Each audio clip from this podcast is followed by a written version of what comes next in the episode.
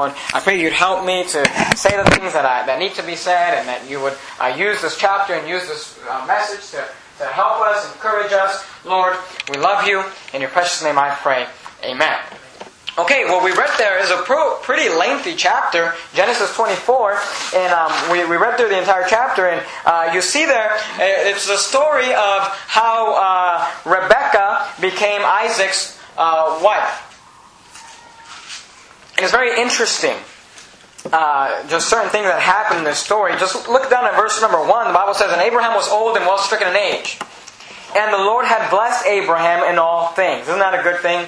Don't you, don't you want that? You know, to be able to say that God has blessed uh, you in all things. You know, that's what I want. That's what I need.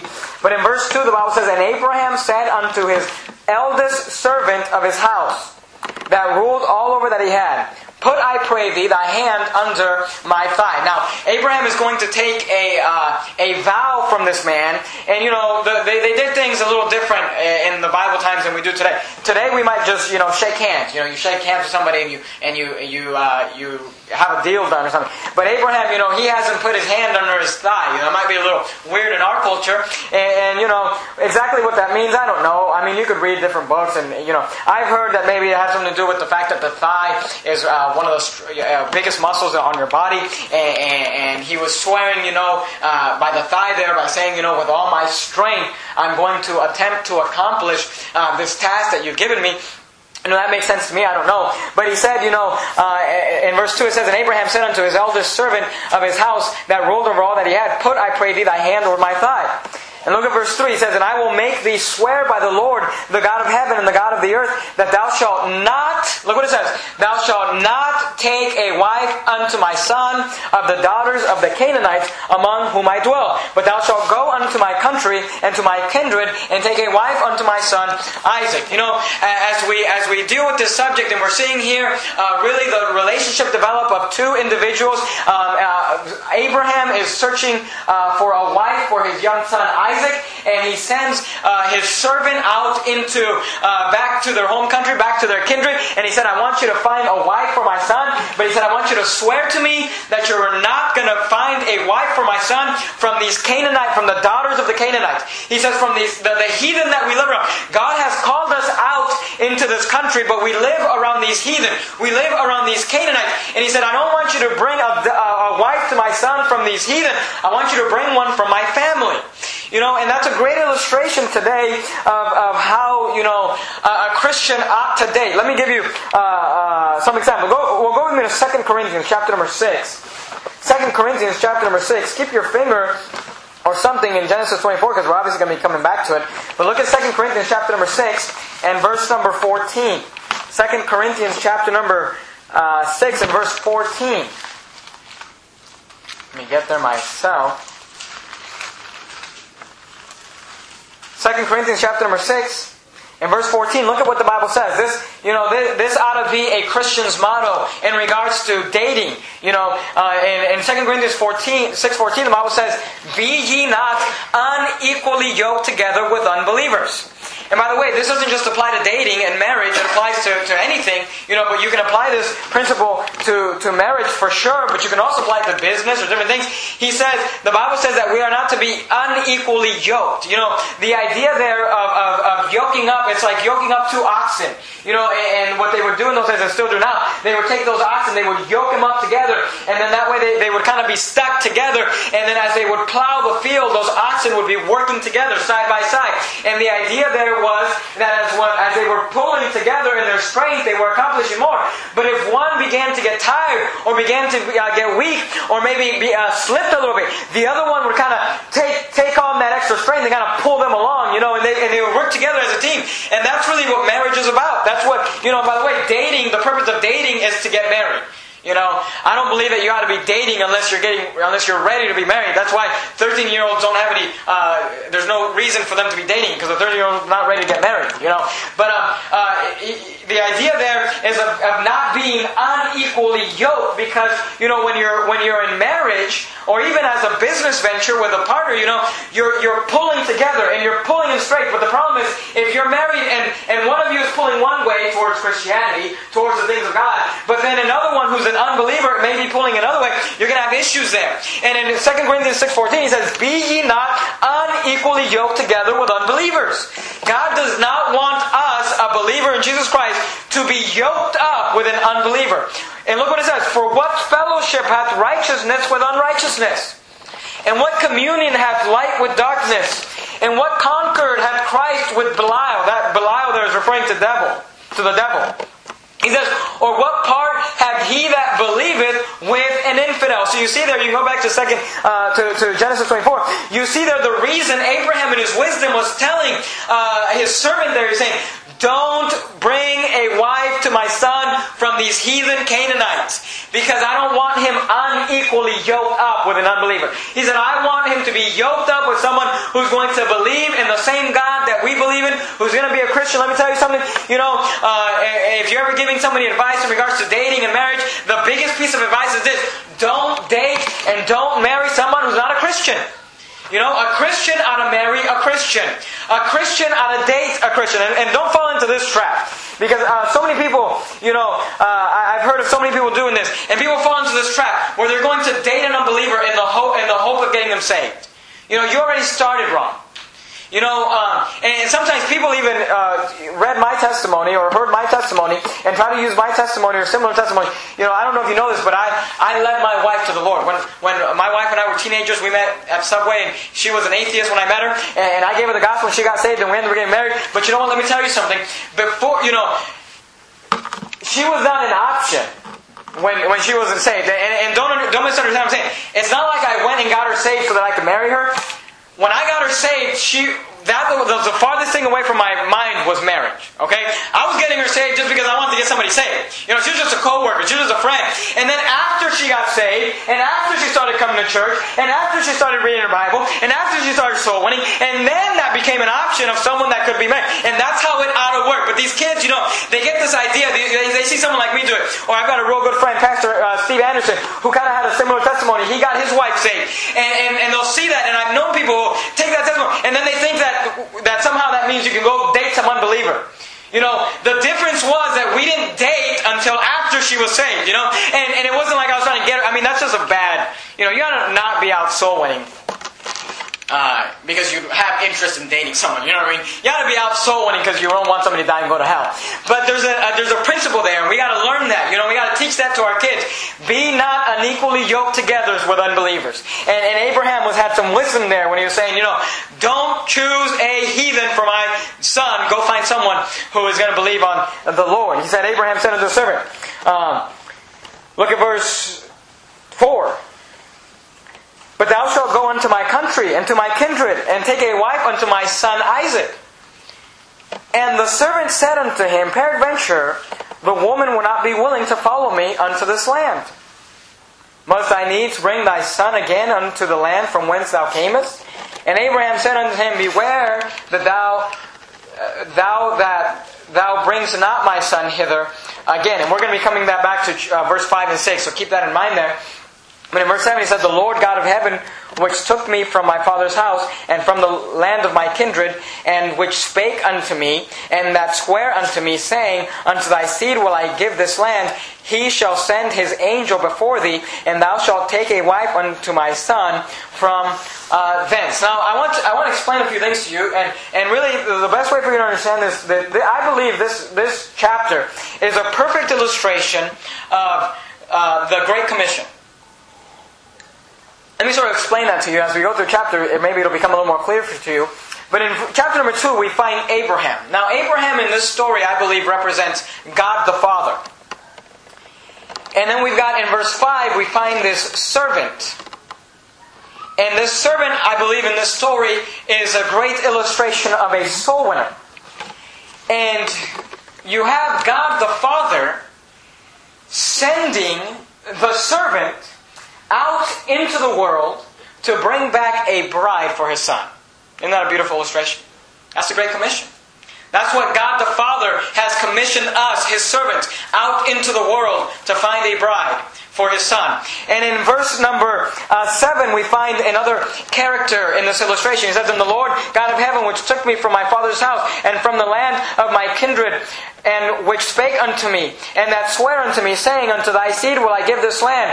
Look what he says. He Abraham is talking to the servant, and he said, My father, you know, my, the Lord, he shall send his angel before thee, and thou shalt take a wife unto my son from them. So Abraham told, uh, you know, who represents God the Father, told the servant, who represents the soul winner, that God was going to send an angel before him to prepare the way to make sure he finds the right wife for his son. Who, who's that angel represent? The Holy Spirit. You know, as we go out soul winning, we often pray that God would send the Holy Spirit before us and begin to touch the people's hearts, that we're going to knock on their doors and to begin to, to, to convince them of sin and, and prepare their hearts that we might be able to get them saved. And in this story, God sent an angel before the servant to prepare the way, to make sure that, that, uh, that the servant was at the right place and that the sinner was at the right right place so that that sinner could be brought back to the Son. But look at verse 8. It says, And if the woman, because remember the servant said, Well, what if she doesn't want to come back? Should I bring your son to her? And he said, No, I don't want you to bring my son. He said, My son belongs here. But in verse 8 he says, And if the woman will not be willing to follow thee, then thou shalt be clear from this my oath, only bring not my son hither again. So he makes it clear. He says, Do not take my son to her. If you find her and she doesn't want to come here, then you're clear from the oath. Then you don't owe me anything. Now, keep your finger there in Genesis 24. We're going to be coming back to it. But go with me to Ezekiel chapter number 33. Ezekiel 33, in the Old Testament, you've got three major prophets Isaiah, Jeremiah, then you've got a small book, Lamentation, then you've got Ezekiel. Those are the big, three big um, prophets in the Old Testament. Go with me to Ezekiel chapter number 33 and look at verse number 1. Ezekiel chapter number 33 and verse number 1, God gives a great illustration in Ezekiel 33. The Bible says, Again, the word of the Lord came unto me, saying, This is God speaking to Ezekiel. He says, Son of man, Speak to the children of thy people and say unto them, When I bring the sword upon a land, that's an illustration of an army. He says, When I bring a sword or an army upon a land, if the people of the land take a man of their coast and set him for their watchman, so he said, you know, if the people, they take a man and they, they put him on the wall, and he's the watchman, he's, he's watching out for the people. It says, if when he seeth the sword come upon the land, he blow the trumpet and warn the people. Then whosoever heareth the sound of the trumpet and taketh not warning, if the sword come and take him away, his blood shall be upon his own head. Are you following the illustration? He said, you, you set a watchman on the wall, they watch, if they see the sword coming, if they see an army coming, and he warns the people, and he blows the trumpet, and the people don't listen to the warning, they don't take heed to the trumpet, and they die, he says, their blood shall be upon their own head. But look at verse 5. He heard the sound of the trumpet, and he took not warning. His blood shall be upon him. But he that taketh warning shall deliver his soul. So he says, look, if he hears the warning but he doesn't do anything about it, then it's his own fault. But the person that does take heed to the warning, they shall deliver their soul. Look at verse 6. But if the watchmen see the sword come and blow not the trumpet, and the people be not warned, if the sword come and take any person from among them, he is taken away in his iniquity, but his blood will I require at the watchman's hand. Isn't that an interesting illustration? He says, if the army is coming to destroy the city, and the watchman warns the people, and they don't listen, then it's their fault if they die. If they do listen, then they can deliver their soul. But, he says, if the watchman sees the army coming, and he refuses to warn the people, he refuses to blow the trumpet, then those people, look what he said at the end of uh, verse chapter 6, uh, chapter, uh, verse 6. He says, he is taken away in his iniquity. You know what that means? He says, the person who died died deserve to die. Their sin caused that sword to come. They deserve to die, but he says, The blood will I require at the watchman's hand. And then in verse number 7, I think it's interesting. He gives this illustration, God gives this illustration to Ezekiel, and then in verse 7 he says, So thou, O son of man, I have set thee a watchman unto the house of Israel. Talk about pressure. He just told them the watchman's got to do this, the watchman's got to do that. I'm going to require that the watchman, and then he says, and by the way, you're the watchman. And that's really what soul winning is about. God has made us uh, uh, uh, someone who's supposed to go out and warn people and blow the trumpet and say, hey, judgment is coming. Hey, you must get saved and you must believe on the Lord Jesus Christ because one day hellfire and damnation is coming. And here's the thing if we warn the people and they just ignore our warning, then it's not our fault. Their blood is regarded their hand. But here's here's the problem with soul winning is if we don't warn the people and they die and go to hell, it's still their fault. They still deserve to die and go to hell. No one will die and go to hell that didn't deserve it. The wages of sin is death. Everyone who dies and goes to hell will deserve it. But God said the people who were not warned, He's going to hold their blood at the watchman's hand that refused to warn that refuse to, to, to tell people.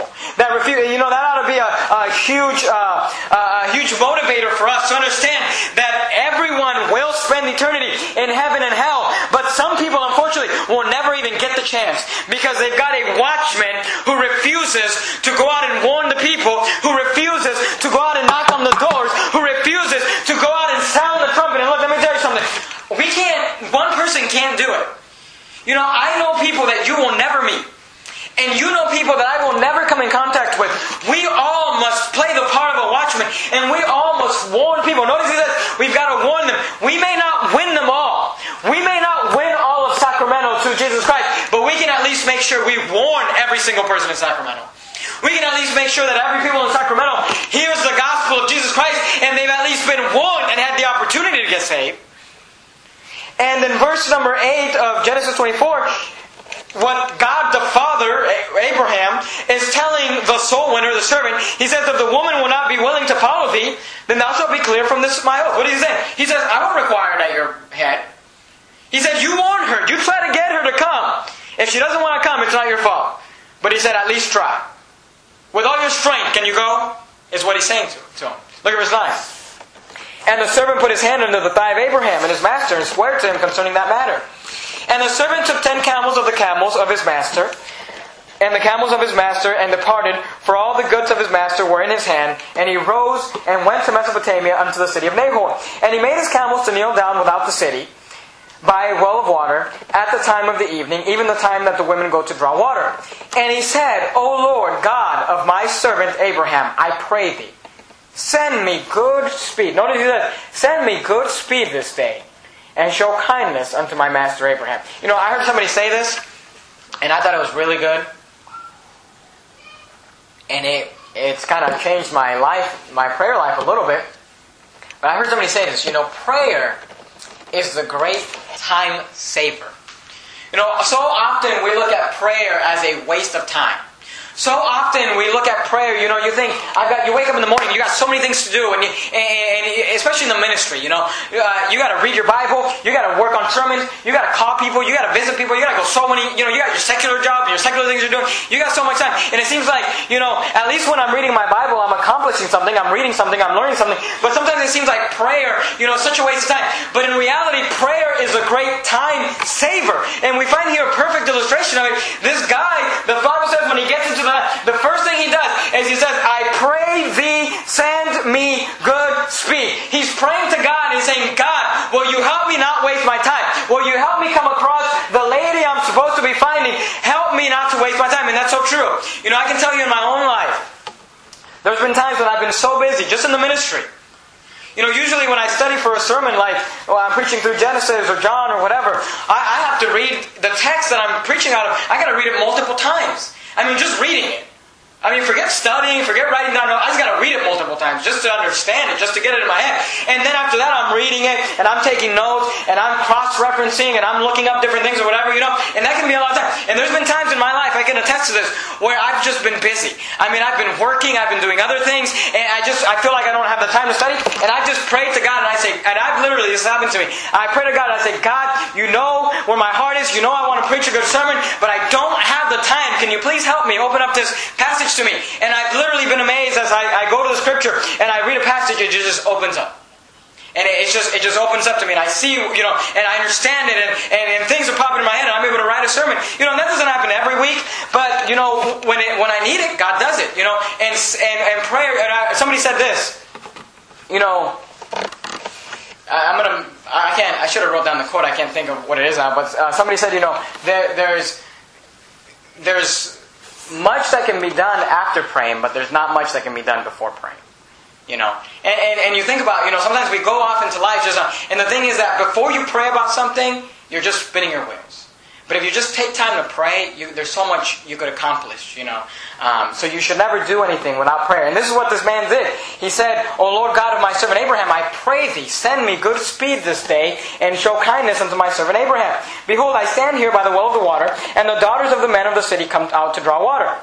And let it come to pass that the damsel to whom I shall say, Let down thy pitcher, I pray thee, that I may drink, and she shall say, Drink, and I will give thy camels drink also. Let the same be she that thou hast appointed for my servant Isaac, and thereby shall I know that thou hast showed kindness unto my servant. You know, just a, a quick note there. Notice, what was the one thing he used as a way of knowing who was the right spouse for his for his master's son.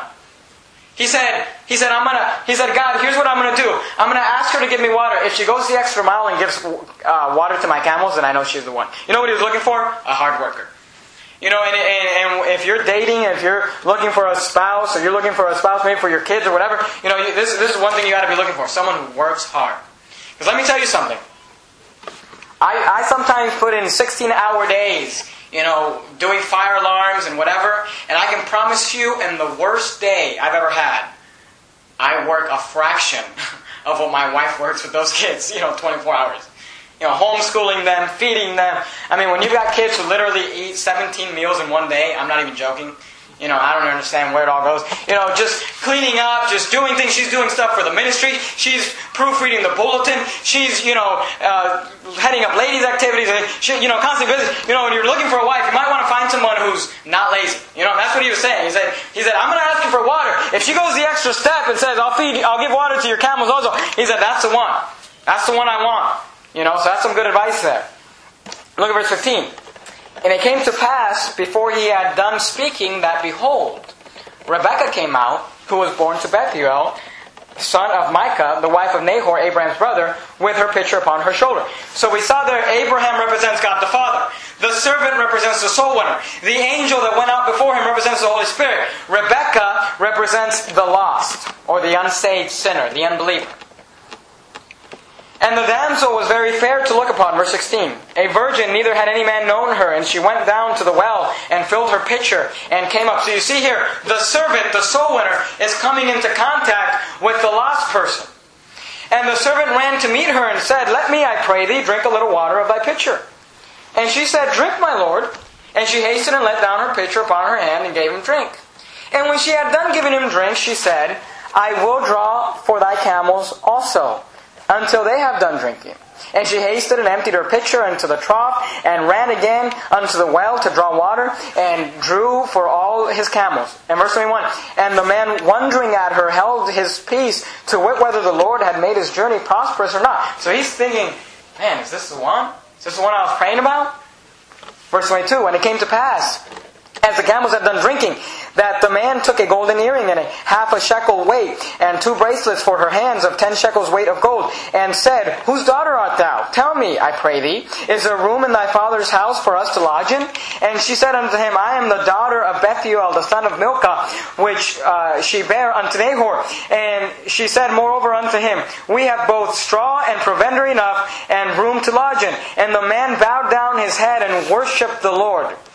Notice in the Bible, what is worshiping?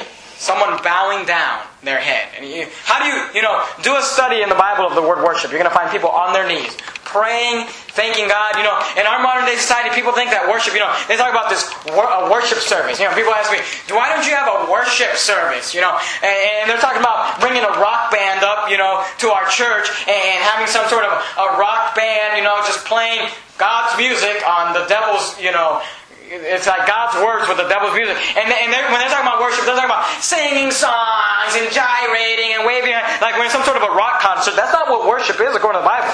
You know, they talk about, oh, I love the worship service. You know what worship is? It's on your knees, prostrate on the ground, praying to God. That's what he was doing. He said, and the man bowed down his head and worship the Lord. You know, I, I challenge you, do a study of the word worship in the Bible. You will not find a rock concert in the Bible. You'll find people on their knees worshiping God, praying. Verse 27, and he said, Blessed be the Lord God of my master Abraham who has not left destitute my master of his mercy and his truth. I being in the way, the Lord led me to the house of my master's brethren. And the damsel ran and told them of her uh, of her mother's house these things. And Rebekah had a brother, and his name was Laban. We'll get to know Laban more as we go through Genesis. And Laban ran out unto the man unto the well, and it came to pass when he saw the earring and the bracelets upon his sister's hand, and when he heard the words of Rebekah his sister, saying, Thus spake the man unto me, that he came unto the man, and behold, he stood by the camels at the well, and he said, Come Come in, thou blessed of the Lord.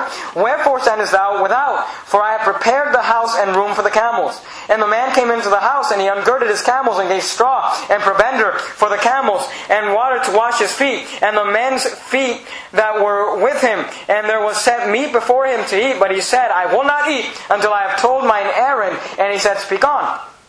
And he said, I am Abraham's servant. And the Lord hath blessed my master greatly, and he has become great, and he hath given him flocks and herds and silver and gold and menservants and maidservants and camels and asses. And Sarah my master's wife bare a son to my master when she was old, and unto him hath he given all that he had. And my master made me swear, saying, Thou shalt not take a wife to my son of the daughters of the Canaanites in whose land I dwell, but thou shalt go unto my father's house and to my kindred, and take a wife unto my son. And he said unto my master, Peradventure the woman will not the woman will not follow me. And he said to me, The Lord before whom I walk will send his angel with thee and prosper thy way. And thou shalt take a wife for my son of my kindred and of my father's house. Then shalt thou be clear from this my oath when thou comest to my kindred. And if they give not thee one, thou shalt be clear from my oath. And I came this day unto the well and said, O Lord God of my master Abraham, if now thou do prosper my way which I go, before I stand by the well of the water, and it shall come to pass that when the virgin cometh forth to draw water, and I say to her, Give me, I pray thee, a little water of thy pitcher to drink. And she say to me, Both drink, and I will also drink draw for thy camels, let the same be the woman whom the Lord hath appointed unto out for my master's son. And before I had done speaking in mine heart, behold, Rebekah came forth with her pitcher on her shoulder, and she went down into the well and drew water. And I said unto her, Let me drink, I pray thee. And she made haste and let down her pitcher from her shoulder, and said, Drink, and I will give thy camels drink also. So I drank, and she made the camels drink also. And I asked her, and said, Whose daughter art thou? And she said, The daughter of Bethuel, and her son, whom Milcah bare unto him. And I put the earrings un- upon her face, and the bracelets upon her hand, and I bowed down my head, and worshipped the Lord, and blessed the Lord God of of my master Abraham, which had led me in the way to take my master's brother's daughter unto his son. And now, if ye will deal kindly and truly with my master, tell me, and if not, tell me, that I may turn to the right hand or to the left. Then Laban and Bethuel answered and said, The thing proceedeth from the Lord. We cannot speak unto thee bad or good. Behold, Rebekah is before thee. Take her and go, and let her be thy master's son's wife. And the Lord, as the Lord hath prospered, hath spoken. And it came to pass that Abraham's servant heard their words and worshipped the Lord, bowing himself to the earth. Notice that again. He's bowing himself to the earth. That's how he's worshiping. And the servant brought forth jewels of silver and jewels of gold and raiment and gave them to Rebekah. He gave also to her brother and to her mother precious things. And they did eat and drink, he and the men that were with him, and tarried all night. And they rose up in the morning, and he said, Send me away unto my master. So notice it's the next day, and they're saying, Let's go. Look at verse 55. And her brother and her mother said, Let the damsel abide with us a few days, at the least ten. After that she shall go. And he said unto them, Hinder me not, seeing the Lord hath prospered my way, send me away that I may go to my master. Now go with me just real quickly to Matthew chapter number 34. Matthew chapter number 34. let me show you something here. So, they, so, so he pretty much explains the entire story to them again. Um, they said, okay, you know, uh, we, we, we're not going to stop you. Obviously, this is of the Lord. This is what God wanted. Um, so go ahead. You can take her. And he wakes up the next morning. He says, all right, let's go. I'm going to take her to my master. And they said, well, hold on a second. Can, can you give us a few days? Can you wait a while? And, and they said, can you wait at least 10 days? You know, and, and notice what he said in, in verse number uh, 56, and he said unto them, Hinder me not. Now in Matthew chapter number 10 and verse 34, look at what it says. Because notice, Rebecca's the sinner, right? Rebecca's the unbeliever. Rebecca's the one that the soul winner is going to bring back to the son. And they said, okay, go. But notice who gets in the way? The family. And the family says, well, can you just wait a few days? And he's to respond to them, hinder me not. Look at Matthew chapter number 10 and verse 34. Look at what Jesus said. Jesus said, Think not that I am come to send peace on earth. I came not to send peace, but a sword. For I am come to set a man at variance against his father, and the daughter against her mother, and the daughter in law against her mother in law. And a man's foes shall be they of his own household. He that loveth father or mother more than me is not worthy of me. And he that loveth son or daughter more than me is not worthy of me. And the illustration there of Rebecca is this that sometimes salvation is going to cost you to have to separate ways with family. He said, you know, he, he said, Jesus said, I came not to bring peace, but a sword. He said, and, and you might find yourself at variance with your family members. You might find yourself having to separate from family, and you might find yourself having to separate from friends and from this world. And look, hopefully, you know, you don't have to separate from family. Hopefully, your family's right on board. Hopefully, your family's right there with you. But you know what? Your family might quit your church. Your family might, you know, uh, get mad at you. Your family might not like you for a stand you take. Your family might think you're crazy or you take a little too strict. But you know what? At some point, Rebecca had to leave her family and go with the soul winner to Jesus Christ, represented by Isaac. And that's what Jesus said. He said, I came to bring the sword. And as long as you can be at, at, with your family and serving Jesus, praise the Lord. But if you ever have to choose between Jesus Christ and your family, or Jesus Christ and your friends, or Jesus Christ and your co-workers, and look, you're better off just choosing Jesus Christ.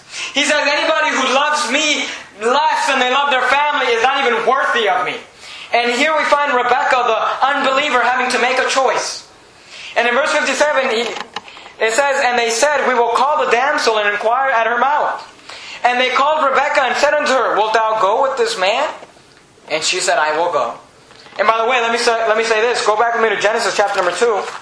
Look at verse 24 in regards to marriage, because we're looking at people who get married here, she made a good choice because in Genesis chapter number 2 and verse 24, the Bible says, Therefore shall a man leave his father and his mother, and shall cleave unto his wife, and they shall be one flesh. You know, when you get married, you leave father and mother, and you cleave unto your wife. And you know, so often marriages get mixed up because the husband, you know, well, you don't cook like my mom used, or you don't do it like my mom used to do, or you don't, well, look, guess what? You didn't marry your mom. So you gotta leave mom. You gotta leave dad. Or so many times, you know, wives will just, well, my dad used to do this. My dad used to do this. Well, you didn't choose your dad. You chose so and so. So leave and cleave is what the Bible says. And Rebecca had to leave and she had to cleave. She said, I will go. You know, and and and, uh, and if you're the mom and dad of a, of a person who's getting married and they and they're constantly just wanting to, uh, I got in a fight with my spouse and can I come spend the night? You know what? Cut the umbilical cord. Say you made your choice. You know, you made your bed. Go lie in it. And that's the truth. And that's going to help people mature. You know, one of the best things that ever happened in my marriage is that a month after we got married, my wife and I packed up and went across the country. And we weren't gone for very long, but you know what I have to, what we have to figure out as 18 year olds, you know, in Tennessee, for the first time, I have to turn on the electricity in an apartment. For the first time, I have to figure out how to go grocery shop. You know, we have to go grocery shopping because I left my. You know, we did it biblical. I, we, you know, she was living with her parents, so she got married. I was living with my parents, so we got married. And when we left, for the first time, we had to figure out life. And you know what? It might have been rough for a few weeks, but we figured it out, and we're fine. But you know, these parents who just don't let their kids grow up, you're, you're doing worse for your kids. You know, so Rebecca had to leave and she had to cleave. Look at verse 69. And they sent away Rebecca, their sister, and her nurse, and Abraham's servant unto his men. And they blessed Rebecca and said unto her, Thou art our sister. This is interesting. I, I love verse 60. Because understand what's going on. They're sending Rebecca away to get married. I mean, this is like her bridal shower. And the Bible says, in verse 60, and they blessed Rebekah. So they're blessing her. This is a positive thing. And they blessed Rebekah and said unto her, Thou art our sister. And look what they said. Be thou the mother of two and a half kids. Is that what they said? Be thou the mother of one child and be very successful at your job. Is that what they said? They said, Be thou the mother of thousands of millions, and let thy seed possess the gate of those which hate them. You know what thousands of million? That's a million a thousand times. You know what that is? Billions. Uh, well, a, a million a thousand times is a billion. But notice they said thousands. You know, there's an S at the end. That's plural. Of millions. So, I mean, we're talking about billions.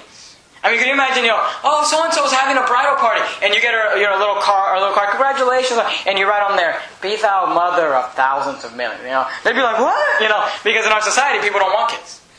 But is that, how many kids do you think God wants, wanted Rebecca? You know, they're blessing here, and they're saying, we want you to have billions. You know, in Genesis it says, happy is a man that, you know, and it's talking about, uh, it uses the illustration that I don't have it memorized and I didn't, I didn't write down my notes, but it has the illustration there uh, of, of, children being like an arrow. And he said, happy is a man who hath a quiver full of them.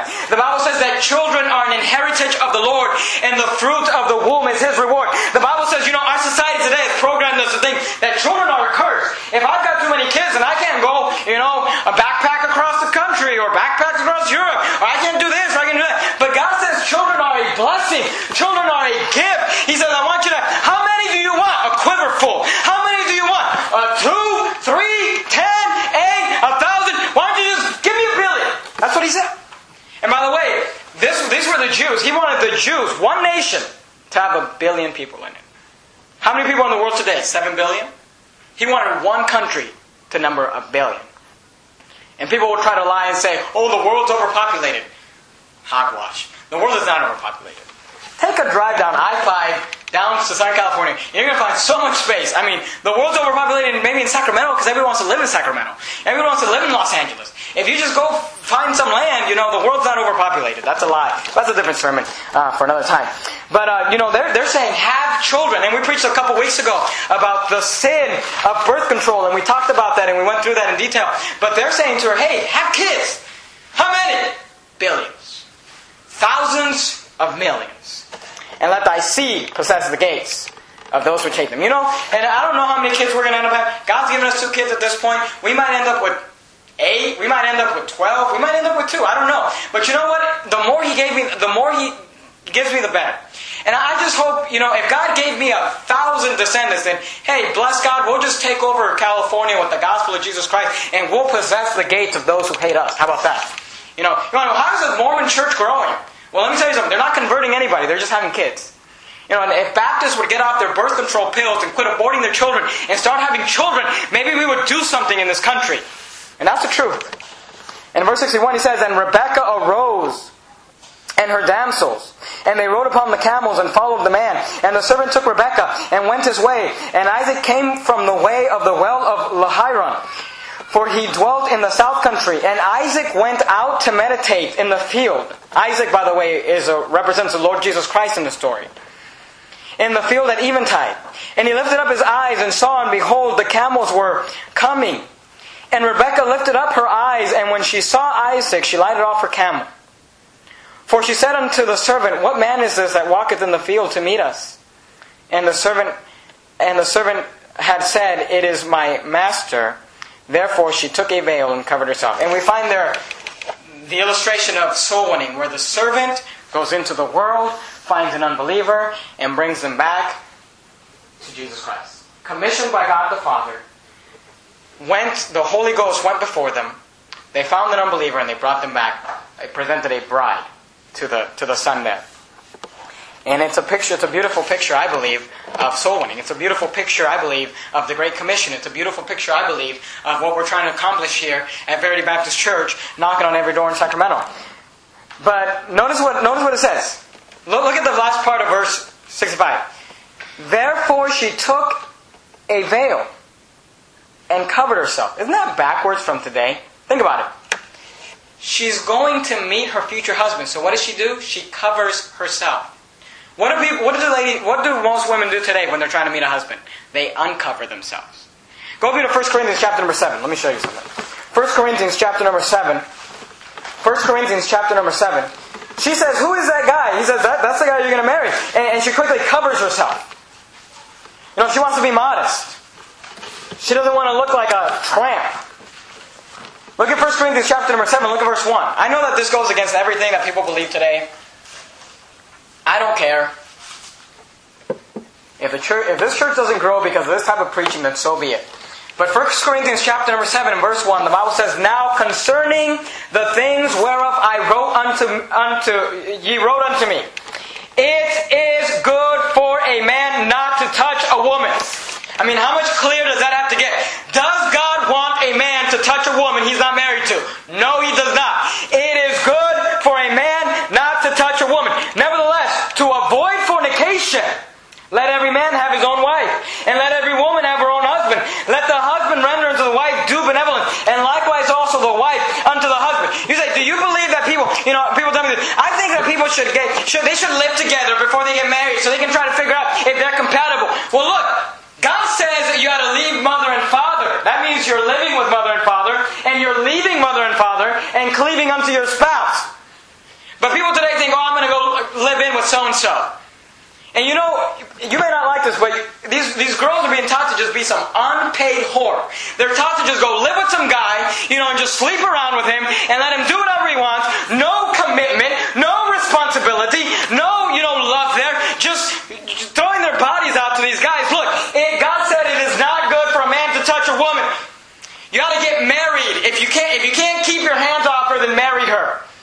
You know. And these women ought to have more respect. I love the fact that Rebecca, she saw her future husband, and she didn't put up the skirt. She didn't put on the little mini skirt, the little, uh, you know, she uh, she covered herself, and she said, "I want to be, I want to, I want to let him know that I have respect for myself." I like that about her. But notice this. I, I want to show you this. We're almost done. I promise. Look at verse, uh, the, the beginning of verse twenty-four, of chapter twenty-four. Um, look at verse number 2. The Bible says, And Abraham said unto his eldest servant of his house, that ruled over all that he had. Abraham goes to the eldest, the oldest servant, the servant he's had the longest. And this guy is ruling the entire house. Now, you know, keep that in mind and go with me back to Genesis chapter number 15 and verse 23. Oh, I'm, I'm sorry, Genesis chapter number 15 and verse 2. Genesis chapter number 15 and verse number 2. Let me show you something interesting about this servant. Genesis chapter number 15 and verse 2. Genesis 15 is before Abraham had Isaac. And in Genesis chapter number 15 and verse 2, the Bible says, And Abraham said, Lord, wilt thou give me, seeing I go childless? And the steward of my house is this Eliezer of Damascus? And Abraham said, Behold, to me thou hast given no seed, and lo, one born in my house is mine heir. Now, you know, it's probably correct to assume that this Eliezer of Damascus, who was the heir, Abraham's heir before, you know, he had an heir, is the same servant. Because it says in verse 2, And Abraham said unto his eldest servant of his house that ruled all that he had. So it's, it's, you know, I would assume that these are the same person. And it's interesting, Abraham, the Bible tells us he became a very rich man. And up to the point where he was 84 years old, he had no heir. And this, this, this servant he had born in his house, who was the main, his like second hand, he was going to become the heir. He was going to inherit all of it. And then Ishmael's born. And I'm sure he thinks to himself, man, missed out on that one. And then Ishmael's thrown out. And then he probably thinks, oh, maybe I'm back in the running. And then Isaac's born. You know, and he's probably thinking, you know, most of us would be better, wouldn't we? Man, I was going to get all those riches. I was going to get all that. But you notice, Abraham says, I want you to go find an heir for the guy who replaced you, for my son. And did he have a bad attitude about it? No, he did not. Look at something very interesting. Look, at verse number 12. In, in Genesis 24 12. And he said, O Lord God of, look what he said, my master, Abraham. Look at the last part of verse 12. He said, uh, And Abraham, I pray thee, and send me good speed this day, and show kindness unto, look what he said. Look what the servant said, my master. Drop down to the last two words in, in, in verse number 14. Look what he says. He says, my master. Look at, uh, drop down to uh, verse 27. Look what the servant said. And he said, Blessed be the Lord God of my master, Abraham, who hath not left destitute my, look what he said, my master of his mercies, of his truth. I being in the way, the Lord led me to the house of, look what he said, my master's brethren. Look at verse number 35. He said, And the Lord hath blessed my master. Look at verse 36. And Sarah, my master's wife, bare a son to my master. Look at verse 37. And my master, look at verse 39. And I said unto my master, look at verse 42. And I came this day unto the well and said, O Lord God of, look what he said, my master. Look at verse 44. The last few words of verse 44. My master's son. Look at verse 48. He said, And I bowed down my head and worshiped the Lord and blessed the Lord God of my master Abraham, which had led me in the right way to take my master's brother's daughter unto him. Look at verse 49. And now if ye will deal kindly and truly with my master. Look at verse 54, the last two words in verse 54. He says, My master. Look at the last two words in verse 56. He said, My master. Uh, look at the, the, the last word, or words in 65, the last part of verse 65. He said, For she said unto the servant, What man is this that walketh in the field to meet us? And the servant had said, It is my master. You notice, this servant seems to just have, he had one track mind. He said, I'm going to serve my master. He said, I was the heir, I'm not the heir. Maybe I could be bitter, I could be upset, I could be lazy, but I'm just going to do what I'm supposed to do. I'm just going to go where I'm supposed to go.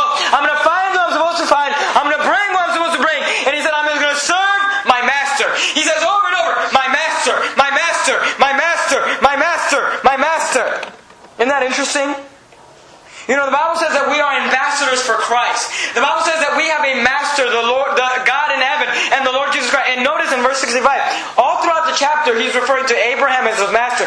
But in verse 65, she says, Who is that? And he says, Hey, that's Isaac, my master. Well, I thought Abraham was your master. Well, they're both his master. You know, oh, people say, well, who, who, who's your master, God? Well, what about, what about Jesus? He's my master. Well, how can God and Jesus both be your master? Well, they're the same person. You know, he says, they're both my master. He said, he, he, said, my master, Abraham my master, you know. Why? Because they represent the same person. But this guy was just had a one track mind on this one thing. I want to please my master. I want to do the will of my master. I mean, over and over this chapter, he just kept saying these two words my master, my master, my master, my master, my master, my master. And would to God we'd have Christians today who would say, you know what? I want to do the will of my master.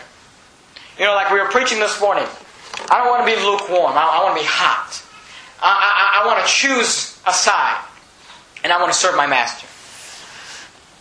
You know, but I, I believe Genesis 24 is such a beautiful illustration of salvation. You've got God the Father commissioning out servants and soul winners, sending the Holy Spirit before us to go find a sinner and bring them to His Son, Jesus Christ. Isn't that a beautiful illustration of what we should be doing every day with our lives? Let's bow our heads and have a word of prayer. Heavenly Father, Lord, we love you. Thank you for our church, Lord, and I pray that you would